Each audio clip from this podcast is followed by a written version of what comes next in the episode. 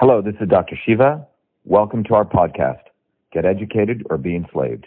Episode 975, air date July 20th, 2021. The big thing that I push continually is that there is the science of systems. Those in power, the intelligentsia in academia, think tanks, over the last 50 years since 1970, have worked extremely hard to use the science of systems, which probably about maybe a couple thousand people in the world really know. And they've used the science of systems to learn how to manipulate you, and in particular to learn how to manipulate the working people in the world so working people do not rise up bottoms up to build their own political movements. And that's what it's been about. There is the science of systems. My entire life is about learning that science. And in my view, it's about time that you learn that science if you truly want to liberate yourself and want truth, freedom, and health, because the world has become very complex. And without understanding the science of systems, no matter how much passion you have, you will never be able to defeat those in power who are extremely well organized. And that's why people get depressed and they say you can't change the world because there is a technology, and that is system science.